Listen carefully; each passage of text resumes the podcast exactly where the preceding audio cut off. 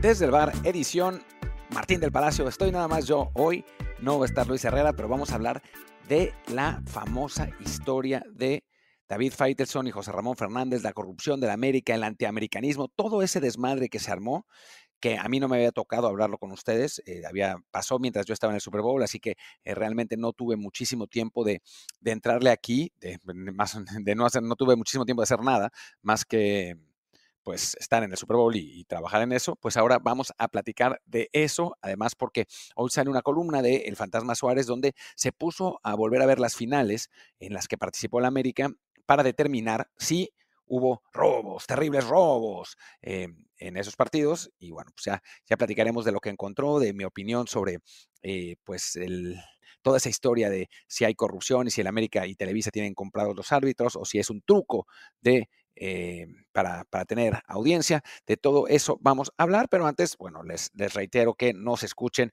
en eh, Apple Podcasts, Google Podcasts, Spotify y todas las otras plataformas que tenemos.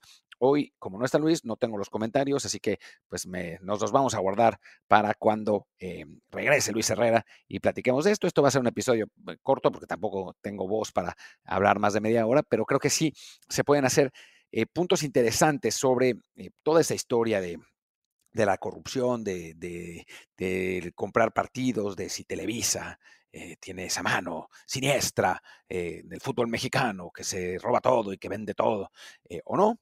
vamos a platicar. También vamos a hablar de la, de la em, pues de la real, del real peso que tiene Televisa, del real peso que tiene Emilio Azcárraga en todo este asunto, pero, pero bueno, no va por el tema de comprar partidos y comprar campeonatos.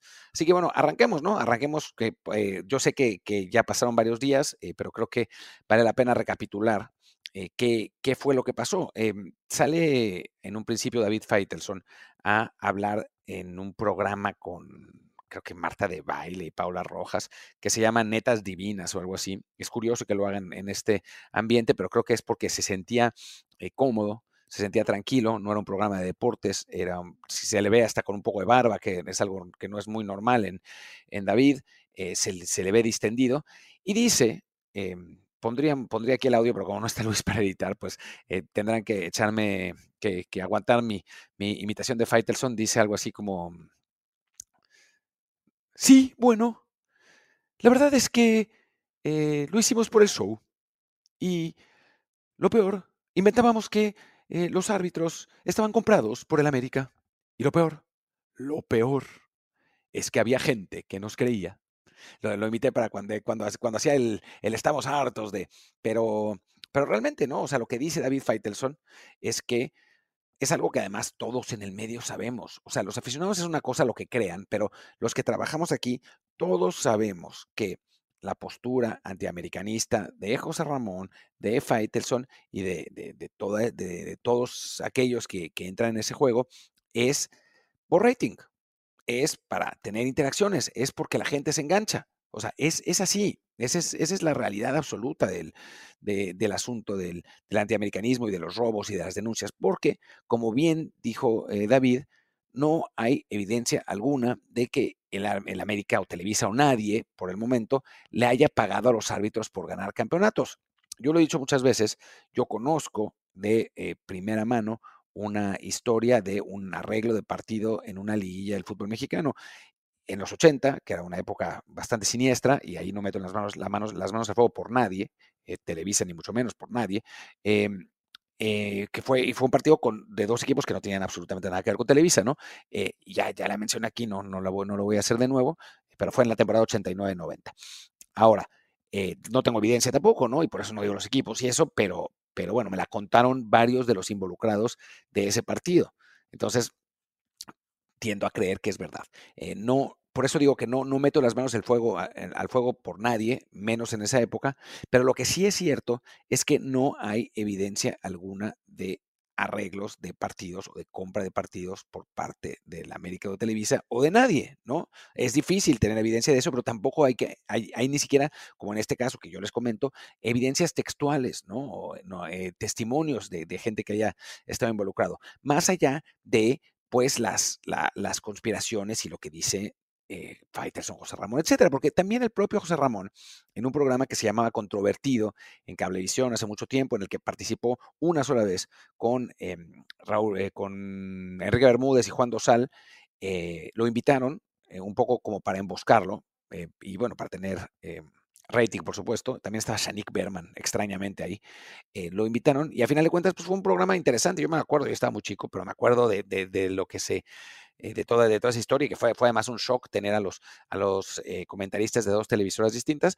Y José Ramón ahí dijo eh, textualmente que lo hacían porque estaban hartos de que ganara el América, que había una corriente de antiamericanismo que tendría que ser escuchada, pero que era parte del show, que el fútbol era show y que así estaba, así era la situación y, bueno, ¿no? Que, el fútbol es show y así es, así es la televisión, es, hacer televisión, ¿no? Y eso quiere decir también, y lo dijo hace 32 años José Ramón, que toda esa corriente de antiamericanismo, de, de, de que Televisa compra todo, es mentira. Esa es la realidad, que es mentira. Y como dice David, lo peor es que hay gente que lo cree. Hay gente que se enoja hay gente que está convencida de que compran partidos. Y bueno, los que están escuchando aquí eh, saben cuál es eh, nuestra postura y que no somos para nada americanistas, que no nos paga Televisa, eh, que no, no tenemos nada que ver. O sea, el, el asunto es que lo que sí hacemos es en general, cuando podemos, periodismo con evidencias. Y de este tema nunca ha habido evidencia de nada. Y ese es el tema, ese es el punto, ¿no? O sea, tenemos, por un lado, la confesión, porque es lo que es, la confesión de los dos periodistas más importantes de esta corriente antiamericanista, y hasta me duele decir antiamericanismo porque parecería que estoy defendiendo a América, cuando en realidad lo que estoy defendiendo es que no hay evidencia de que se compraran partidos, ¿no? Y por otro lado, pues precisamente no tenemos nada, ¿no? Nada más que conspiraciones locas, eh, frases de, bueno, las mismas frases que José, Ramón y Faitelson y después Martinoli y ellos han repetido durante años, que pues como ya sabemos, como ya nos lo confesaron ahora, son solamente show, y también pues eh, especulaciones locas de aficionados, ¿no? Que esa es, esa es la realidad y de...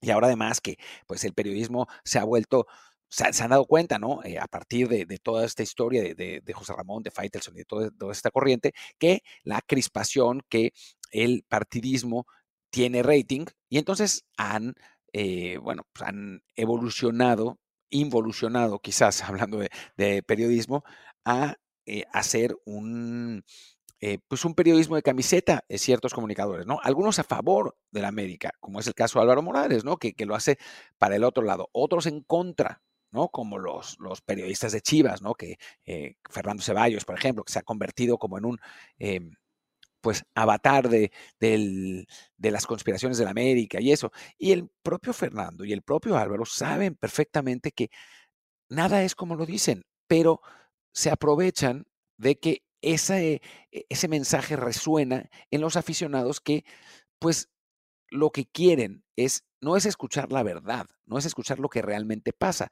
sino lo que confirme sus teorías, lo que los haga enojar, lo que eh, haga pensar que las derrotas de sus equipos no son justas. Eh, es como apelar al instinto más básico del aficionado, ¿no? Lo veíamos también en el Super Bowl, ¿no? Había un grupo de aficionados eh, de, por un lado de los, de, los Niners, por otro lado de los Patriots, que no quieren que Mahomes alcance a Brady, diciendo que el partido se definió porque había, hubo un montón de holdings que no se marcaron para los Niners, cuando en la práctica el arbitraje estuvo bien. Pero es que ya vivimos en un mundo de posverdad, en el que ya los hechos no importan realmente. Lo que importa son las interpretaciones de los hechos. Y esas interpretaciones, pues son muy diversas y pueden ser manipuladas, ¿no? Es la, la, la, la vida del fake news actual, ¿no? Entonces, eso es lo que, lo que estamos viviendo en periodismo y eso es lo que en México, ¿no? En otros lados lo inventó la gente, pero en México inventaron José Ramón y Faitelson en contra de la América. También en aquel entonces, hay que decirlo, y yo, yo me acuerdo porque yo, yo me adscribía, digamos, a eh, la corriente de José Ramón y, de, Faitelson, ¿no? Yo eh, era antiamericanista, ¿no? Y me parecía, y, y me sigue pareciendo, de aquel entonces, ahora mucho menos, ¿no? Pero de aquel entonces, que en los medios eh, en Televisa, que eran como los medios oficialistas de entonces, em, había un exceso de apapachamiento en América. O sea, yo me acuerdo de esa eh, semifinal a la que voy a hacer referencia en un ratito, en la 89-90 que juega América con la UDG, hay una mano de Gonzalo Farfán eh, que el árbitro, si no me equivoco, era Miguel Ángel Salas, eh, marca eh, es una mano fuera del área el, árbitro la marca como penal. Y me acuerdo los llantos de los, de los comentaristas de Televisa, los llantos, cómo se quejaban, cómo lloraban, qué injusticia, cómo puede ser, tiene que haber consecuencias irreparables en contra del árbitro que robó a la América, ¿no? Y sí, la verdad es que lo robó, pero a un nivel de pasión que nunca se escuchaba cuando otro equipo era afectado por una decisión arbitral, ¿no? Entonces, sí, obviamente había eh, había una línea por parte de Televisa en favor de la América, pero por parte de los comunicadores de Televisa, ¿no? O sea, por parte de los arbitrajes, pues la verdad es que es muy complicado de comprobar si es que lo hubiera, ¿no? Y eso fue lo que intentó hacer el fantasma, ¿no? Se metió a ver aquellas finales, las finales que ha jugado la América, y pues esencialmente, digo, los invito a que lean la columna, yo no se las voy a repetir porque no vale la pena, pero esencialmente lo que descubre es que no, ¿no? Hay un par de decisiones eh, polémicas a favor de la América, hay un par de decisiones en contra de la América. Eh, y nada más, ¿no? El resto, pues algunos, eh, algunos errores arbitrales normales, ¿no? Porque el árbitro no puede ser perfecto todo el tiempo, es, imposible, aunque a los aficionados les, em, pues les encantaría que fueran perfectos, o más bien no que fueran perfectos, sino que marcaran lo que ellos quieren que marque, así como quieren que los periodistas digamos lo que ellos quieren que, marque, que, digan, que digamos, pues no la verdad, sino lo que a ellos les gustaría escuchar, eh, pues así también quieren que los árbitros marquen lo que ellos quisieran que marcaran, no lo que realmente se tiene que marcar, ¿no? Y los errores los magnifican, etcétera, ¿no? Pero bueno, el fantasma descubre que no hay conspiración, o sea, que no parece haber conspiración en cuanto a eh, los resultados de, la América. Em, no, no, no cuenta, sin embargo, tres semifinales en las que el América es claramente afectado por el arbitraje. Una, aquella que ya mencioné, de la 89-90 de, la mano de Gonzalo Farfán. Después otra en el México 86, en el torneo México 86, que juega la semifinal de América con Tampico Madero. A final de cuentas pasa Tampico Madero en esa semifinal eh, y pasa por una falta que se marca como penal, que es claramente un metro y medio fuera del área. Y después la famosa semifinal contra Monterrey en la que fue en 92-93, de los tres fuera de lugar que marca el árbitro costarricense Bernie Ulloa, ¿no? Eh, que, que ya no me acuerdo si dos o los tres no eran fuera de lugar y, los marca el, costarricense y, bueno, eh, se, son, resulta eh, decisiones en contra de la América, ¿no? y tampoco habla de aquella semifinal contra el Morelia en la que, pues, muchos de los antiamericanistas afirman que el América robó en esa semifinal porque obligaron al Morelia a regresar a tirar penales, cuando en la práctica lo que pasó en aquel partido, y lo tengo en un, en un hilo de Twitter que cuando quieran, si me preguntan, se los mando, también está en, parte de, esas, de esos comentarios que, hicimos a partir de, de lo de Faitelson. Eh, en, ese partido contra el Morelia, lo que pasó fue que la Tota Carvajal, sabiendo que el resultado, el reglamento no los amparara, quiso pues chicanear, ¿no? Hacer trampa, retiró a sus jugadores del, campo cuando se tenían que tirar penales y él sabía que se tenían que tirar penales, eh, haciendo pensar que habían ganado y después, pues ya cuando el árbitro, instado por, em, ay, ya no me acuerdo, por un periodista, ya por Alfredo Tena y un periodista, no sé si fue Eduardo Treyes, eh, instado por ellos, el árbitro hace regresar a los jugadores de Morelia a tirar los penales ya cuando estaban fríos, ¿no? Además fue un error, eh, pues, tonto de la Tota Carvajal, francamente, por tratar de, sacar el colmillo, porque sus jugadores se enfriaron, ya fueron cuando ya estaban bañados y al final fallaron dos de los tres penales que tiraron, o los tres, y el América pasó. ¿No? Eh, pero no, ahí no hubo ningún robo, ninguna tranza por parte de, eh, la América, ni muchísimo menos, ¿no? Eso no quiere decir que no haya habido errores arbitrales a favor de la América, por supuesto que los ha habido, pero igual que ha habido en contra, ¿no? O sea, ha sido, pues, como cualquier equipo. Y la verdad es que, eh, y ahora vamos a una pausa, ya no sé cuánto va a durar esto, pero vamos a una pausa. La verdad es que la lógica, la absoluta lógica, lo ampara, porque se han jugado el fútbol profesional mexicano empieza en el 43. Los torneos cortos empiezan en el 96, o sea que hay el doble de títulos. Eh, del 43 al 96 son 53 eh, torneos. Del 96 a la fecha, que estamos ¿qué? en el 2000, el último fue en 2023, entonces habría 26 más, 26 años más, o sea, 52 torneos, 115 torneos, eh, más o menos, tal vez me equivoque por, algo. Pero bueno, que la América haya sido solamente campeón en 15 y no como en otros eh, países donde el, equipo dominante, el equipo más rico, el equipo más poderoso, eh, tiene por lo menos 30, 40 títulos, pues que la América haya ganado tan, tan pocos te dice que, pues si Televisa intentó robárselos todos, lo hizo muy mal, realmente muy mal. ¿No? Y estamos hablando de un equipo que por inversión y por, por instalaciones y por incluso apoyo mediático está por encima de cualquier otro en México y solamente ha ganado 15 torneos, ¿no? Entonces, pues obviamente es, esa lógica te dice que pues, no puede ser que se estén robando los partidos ni pagándole a los árbitros. Ahora vamos a hablar de otro tema que es interesante, pero antes vamos a una pausa. Regresamos de la pausa y hablemos de este otro tema que es interesante, que es el de la corrupción en el fútbol mexicano y en el fútbol mundial, que también lo, hice un hilo y ahora voy a expandir en esto eh, porque me parece interesante y después cerraremos con el, periodismo otra vez, ¿no? Em, pero en este tema de la corrupción, es que cada vez que yo digo que no se compró un partido, me dicen, no, es que cómo puede ser, Orlegui, Orlegui compró el, Atlas contra Pumas, ve el golpe a Dineno, obviamente está comprado. Digo, yo como Puma vi ese golpe y me parece accidental. ¿Puede marcarse como penal? Pues sí, igual se puede marcar como penal. ¿no? O sea, algún árbitro lo haría. A mí me parece accidental, me parece que está bien la marcación en general, salvo errores flagrantes, les debo decir, y me lo, han visto en Twitter si, si me siguen, en general, me parece que casi siempre los árbitros tienen razón. El asunto es que el criterio del árbitro puede ser distinto al nuestro.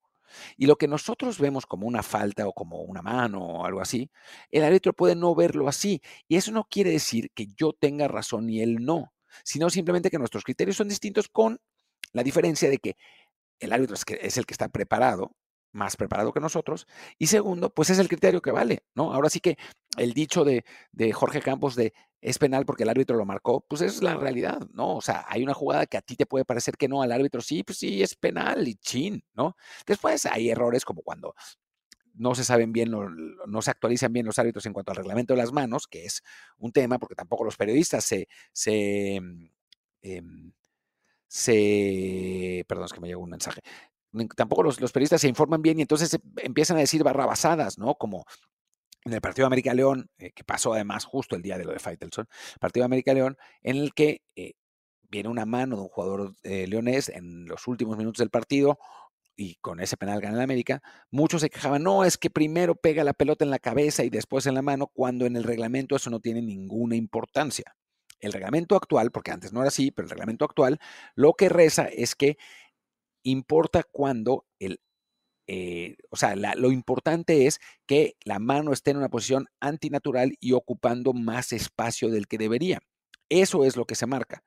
Eh, y eso es lo que el jugador de León había cometido, ¿no? O sea, estaba salta, eh, abriendo la mano y ocupando una posición antinatural. Después está el tema de si pega en la mano o no. Para mí, sí. Y para el árbitro, después de haber visto las tomas, también. Y para los del VAR, también. Ahora, si hay gente que quiere llorar, pues que lloren, que lloren. O sea, pero la diferencia aquí es de criterio y de, de lo que vieron, ¿no? Pero eso no quiere decir, eso no quiere decir que la jugada que a ti te parezca un error arbitral sea realmente un error arbitral. Puede ser simplemente que tu criterio, que está mucho más sesgado que el de los árbitros, porque si le vas a Chivas o le vas a América o le vas a Cruz Azul, vas a querer que el criterio sea a favor de tu equipo o en contra de otro, entonces, tu criterio que está sesgado no es el del árbitro. Esa es la única diferencia. Y así es como funciona el asunto. Em, pero bueno, volviendo a lo de la corrupción, lo que pasa es que lo, que la gente no entiende a veces, o sea, el aficionado de fútbol es muy apasionado, pero normalmente no sabe cómo funciona el fútbol. No sabe cómo funciona la industria, eh, se basa en comentarios de periodistas que normalmente tampoco saben cómo funciona la industria, no les interesa saber. ¿No? O sea, yo, esto que, este hilo que puse sobre la corrupción en el fútbol mexicano es algo que nadie ha explicado porque en general nadie sabe. O sea, nadie le importa realmente. O sea, los que intentamos investigar un poco más, pues nos damos cuenta de cómo funciona, los que hablamos con directivos, los que hablamos con jugadores. Pero es muy impresionante lo poco que saben los periodistas sobre la industria en la que trabajan. ¿No? No digo sobre el juego, sino sobre la industria en la que trabaja, ¿no? Eh, y por eso cuando yo tuiteo algo sobre los cómo funcionan los representantes o cómo se hace dinero, etcétera, todo el mundo se sorprende porque nadie lo ha explicado. Y en este caso es así. O sea, arreglar un partido es complicado. Es complicado. ¿Por qué?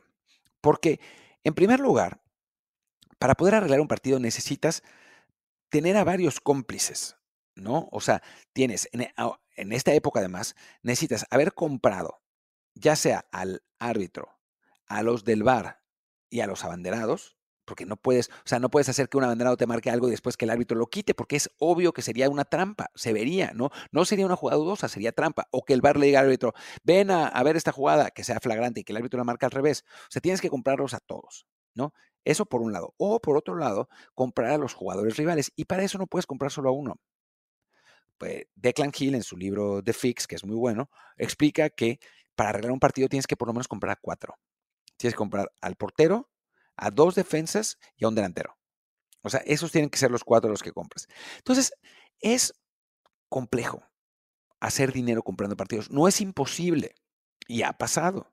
Y los apostadores lo hacen, ¿no? Y, se meten mucho en, el fútbol, en los distintos campeonatos, y, sí compran jugadores.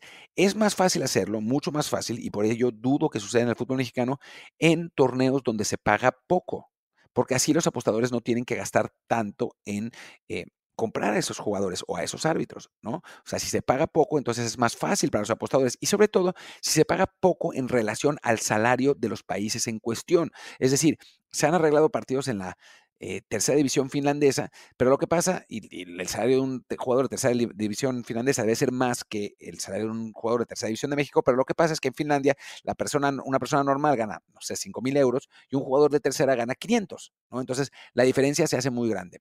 Pero bueno, Así es más fácil arreglar los partidos. Cuando se tienen salarios como el de los jugadores del fútbol mexicano, es difícil, porque hay que pagarles un montón. Y después siempre está el riesgo de que te denuncien, ¿no? O sea, de que tú directivo, o sea, directivo de Cruz Azul, trataste de comprar a un jugador de la América, o al revés, directivo de la América, Azcarra, trataste de comprar a un jugador de Cruz Azul, y ese jugador de Cruz Azul salga a los medios a decir, Azcarra me intentó comprar.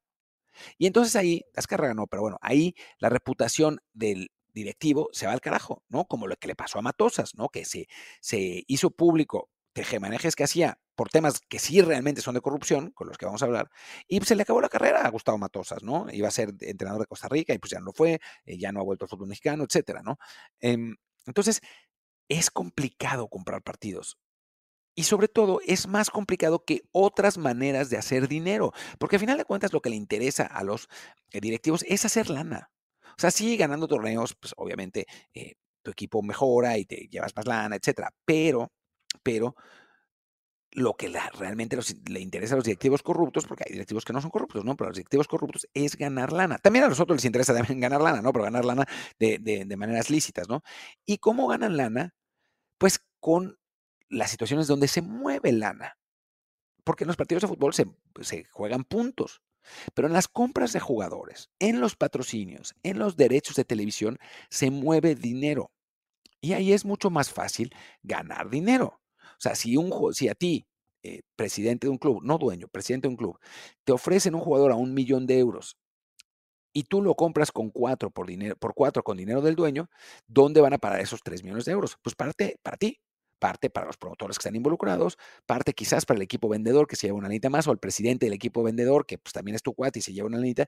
Y a final de cuentas, eh, esos, es, ese dinero es esa corrupción es la que sucede. Lo mismo con las, los patrocinadores. Un representante, un intermediario te lleva un patrocinador y entonces un patrocinador que te vende sus, eh, te compra sus servicios en 3 millones, pues tú le pides 4 y el otro millón pues, se lo reparten entre la gente y tú. Así funciona. Esa es la corrupción en el fútbol. Y en el fútbol mexicano, pues también. Y después está el lavado de dinero, ¿no? Que eso, pues en México sucede en las divisiones inferiores, ¿no? Yo estaba platicando ahí con un, con un representante hace, no mucho que eh, me contaba una conversación que tuvo con un cuate, con un cuate que quería entrarle al, al un cuate millonario, ¿no? Que, le preguntaba, ¿por qué no le entras al fútbol mexicano? ¿Por qué no te compras una segunda o una tercera división? Y el cuate le contestaba, pues porque no soy narco. Porque las segundas y las terceras, pues sí, están muy infiltradas por el narco, porque son maneras de lavar dinero. es manera de hacer lícito dinero que viene de negocios ilícitos. Y lo mismo sucede, no con el narco, pero de otras maneras, en las primeras divisiones, no solo de México, sino de todos lados. Son maneras de, digamos, eso, lavar dinero, de hacer oficial dinero que se mueve de forma extraoficial. Y lavar dinero no significa solamente que sea eh, producto de un crimen. Significa, por, eh, por ejemplo, que eh, tú, que voy, voy, a hablar de un, caso en la vida real, ¿no? Tú que ganas dinero, no, no, del fútbol, vendes un jugador por 3 millones y le reportas a Hacienda que lo vendiste solamente por uno. Y los otros 2 millones te los quedas tú y los muestras como gastos operativos del equipo en transportes, Y entonces ese dinero ya se vuelve lícito, pero en realidad tú lo obtuviste ilícitamente. Ese es el lavado de dinero. Y así es como hacen negocios. ¿Y cómo hacen negocios los dueños de los clubes? Oh, de dos maneras. Una ilícita, que es reportando menos dinero a Hacienda, pagando dobles contratos, haciendo dobles contratos, pagando menos, digo, pagando más, pero reportando menos.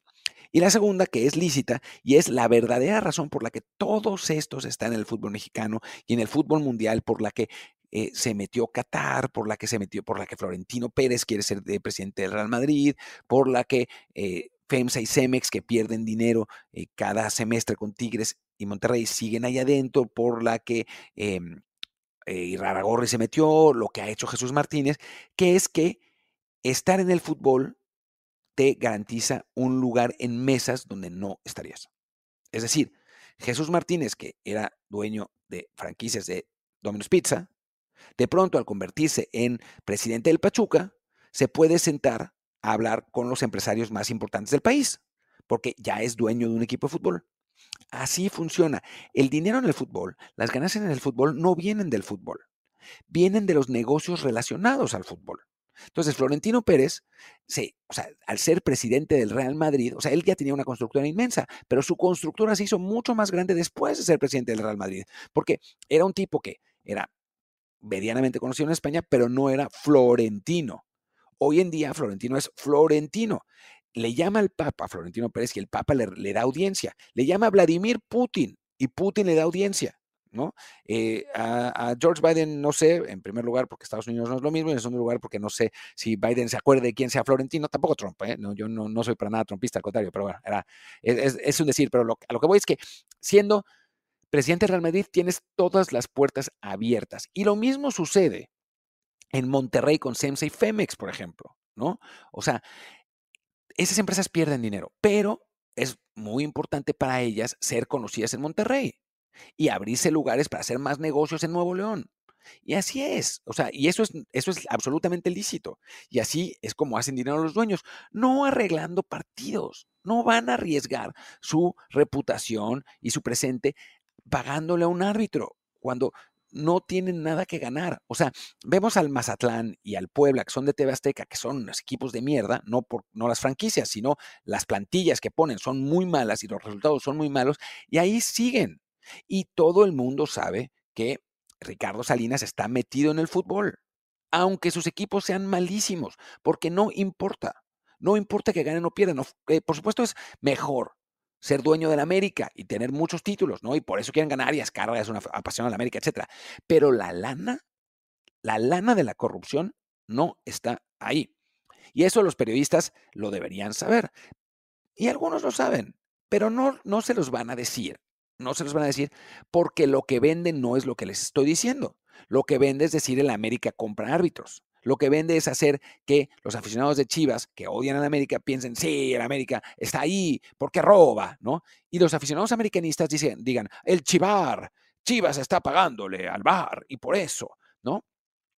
Eh, o, los aficionados del Cruz Azul, que cuando uno les dice que pagaron 11 millones de dólares por el Toro Fernández, dicen, ¿cómo puede ser? No es cierto. Hay una, hay una eh, consigna, hay una campaña de, mm, desinformación y de eh, ya no me acuerdo, ahora se me escapa la palabra, pero de desinformación contra el equipo de Cruz Azul, contra la directiva de Cruz Azul. Todos nos odian. Y entonces, pues los, periodistas de Cruz Azul dicen, sí, todos odian al Cruz Azul, cómo están mintiendo los medios masivos. Y en Monterrey, es que en el centro nos odian. nos, odian con Pirri, no puede ser. Eh, nosotros somos de Monterrey, de Nuevo León, ¿no? Y es lo mismo, o sea, nadie en, el centro de México dice, odiamos a los regios. Digo, ahora más porque todo este asunto empezó con, una, suerte de, de, paranoia por parte de los regios de que eh, pues los clubes del centro dominaban el fútbol mexicano, en la selección mexicana no llamaban a jugadores de Tigres ni de Monterrey, había una consigna en contra de ellos, pero en realidad a cualquier chilango le pregunta sobre los regios y, o sea, no, no, ni los topa, ¿no? O sea, ni los topa en el buen sentido, pues no es que diga, ay, pinches regios, sino como que no, no es algo que esté en el día a día, ¿no? Pero, pero, la paranoia y la conspiración es lo que vende. Y estos periodistas se dieron cuenta y entonces lo que les importa es su rating, su dinero, su publicidad. Y eso se consigue con este discurso. Y es lo que José Ramón y Faitelson entendieron mucho, mucho antes que los demás, ¿no? O sea, José Ramón entendió que la única manera, la mejor manera de ser relevante sin estar dentro de Televisa era ser anti-Televisa, porque había mucha gente que lo era, y porque Televisa sí era muy hegemónico en los 80, ¿no? Y, Televisa sí tenía controlado el fútbol mexicano. Y entonces, eh, pues José Ramón, exagerando y embelleciendo, se, convirtió en una especie de paladín de la, de, del periodismo mexicano, lo que también es curioso porque trabajaba en Imevisión, que es un medio del gobierno, ¿no? Y eso ya lo hacía todo medio absurdo, ¿no? Pero nadie se ponía a pensar en, eso, porque además, dentro de todo, José Ramón hacía pues un periodismo diferente, ¿no? Sí exageraba, sí embellecida, pero al mismo tiempo tenía eh, eh, esos programas espectaculares de los Juegos Olímpicos, con especialistas, con Andrés Bustamante, eh, sus coberturas eran mucho mejores que las de Televisa, o sea, sí, sí había una diferencia, ¿no? Pero bueno, el caso es que se aprovechó, se aprovechó de ese discurso, se aprovechó de, la gente que, cae en la conspiranoia, ¿no? De, los que antiamericanistas que, que patalean. Y es lo que, lo que se sigue haciendo hasta ahora, ¿no? Ahora, yo quiero pensar que ustedes, eh, queridos barra del bar, como les dice Luis, son más inteligentes que eso.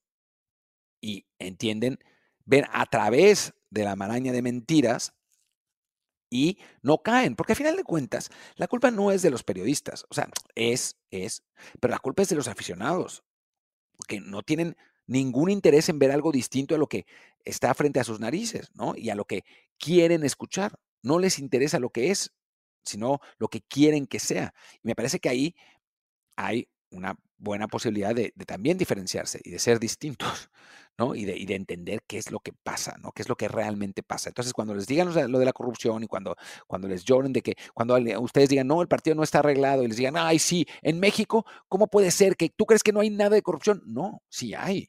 Pero la corrupción que hay no es la que tú crees que es, no es la que tú quieres que sea, es otra donde se mueve muchísimo más dinero, donde es mucho más fácil robar y que tú no ves, en parte porque no está disponible, o sea, no está tan visible, y en parte porque tú no la quieres ver. Y bueno, pues ya está. Con eso termino este episodio en solitario de hoy. Eh, me tengo que ir porque es 14 de febrero y si no mi mujer me mata. Pero pues muchas gracias. Mañana estaremos de regreso con episodio en video eh, con Luis y yo. Y ya está. Eh, yo soy Martín del Palacio, mi Twitter es arroba martín de el del podcast es desde el bar pod, desde el bar POD, el Telegram es desde el bar podcast. Muchas gracias y nos vemos mañanita. Chao.